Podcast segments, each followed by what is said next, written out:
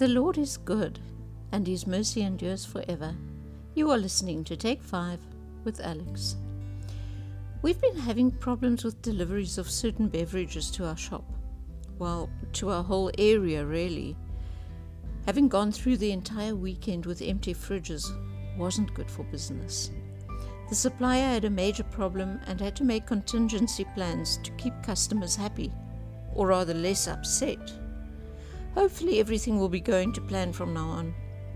Romans 8, verse 28 says, And we know that all things work together for good to those who love God, to those who are the called according to his purpose. I think contingency plans when I read this verse. I know that God has a master plan. We see this in many verses, such as Jeremiah 29, verse 11 for I know the plans I have for you, declares the Lord plans for welfare, not for evil, to give you a future and a hope.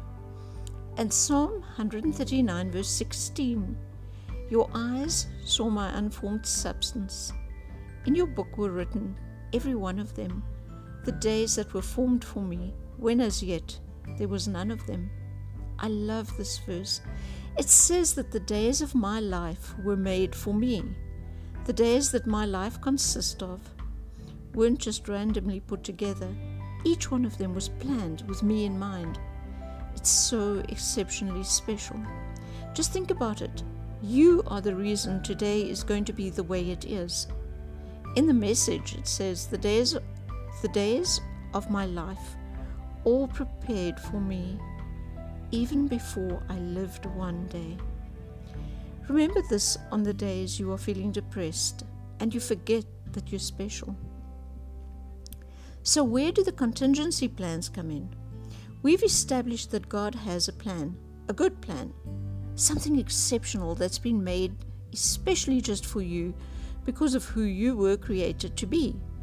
But the problem is, we don't always go along with that plan 99% of the time, we're so busy doing life that we even forget there is a plan. We follow our own minds and hearts. Luke 12, verse 34 For where your treasure is, there your heart will also be. We have passions that we follow. We often put things above God in our lives.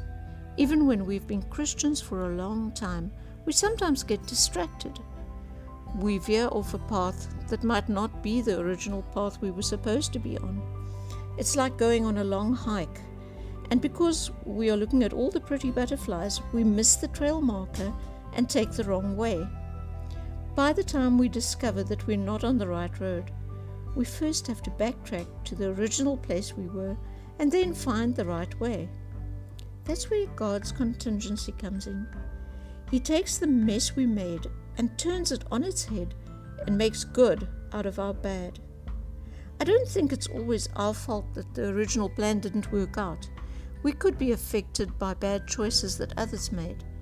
But whatever the reason, God takes the whole situation, creates good, and puts us back onto the path again. How does He do this? I have no idea. But He is God, and He can, and He does, because He loves us.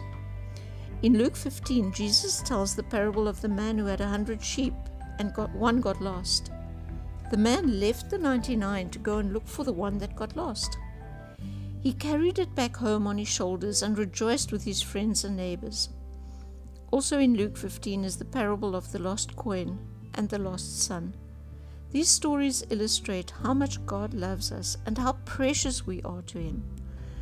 I am so touched by the amount of love He lavishes on us, and I never want to disappoint Him. Yet I do. But He comes looking for me and picks me up and carries me home every time. Only a God who is 100% holy could love us enough to come after us when we wander away.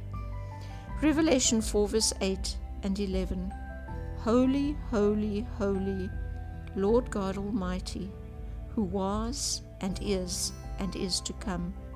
You are worthy, O Lord, to receive glory and honor and power, for you created all things, and by your will they exist and were created.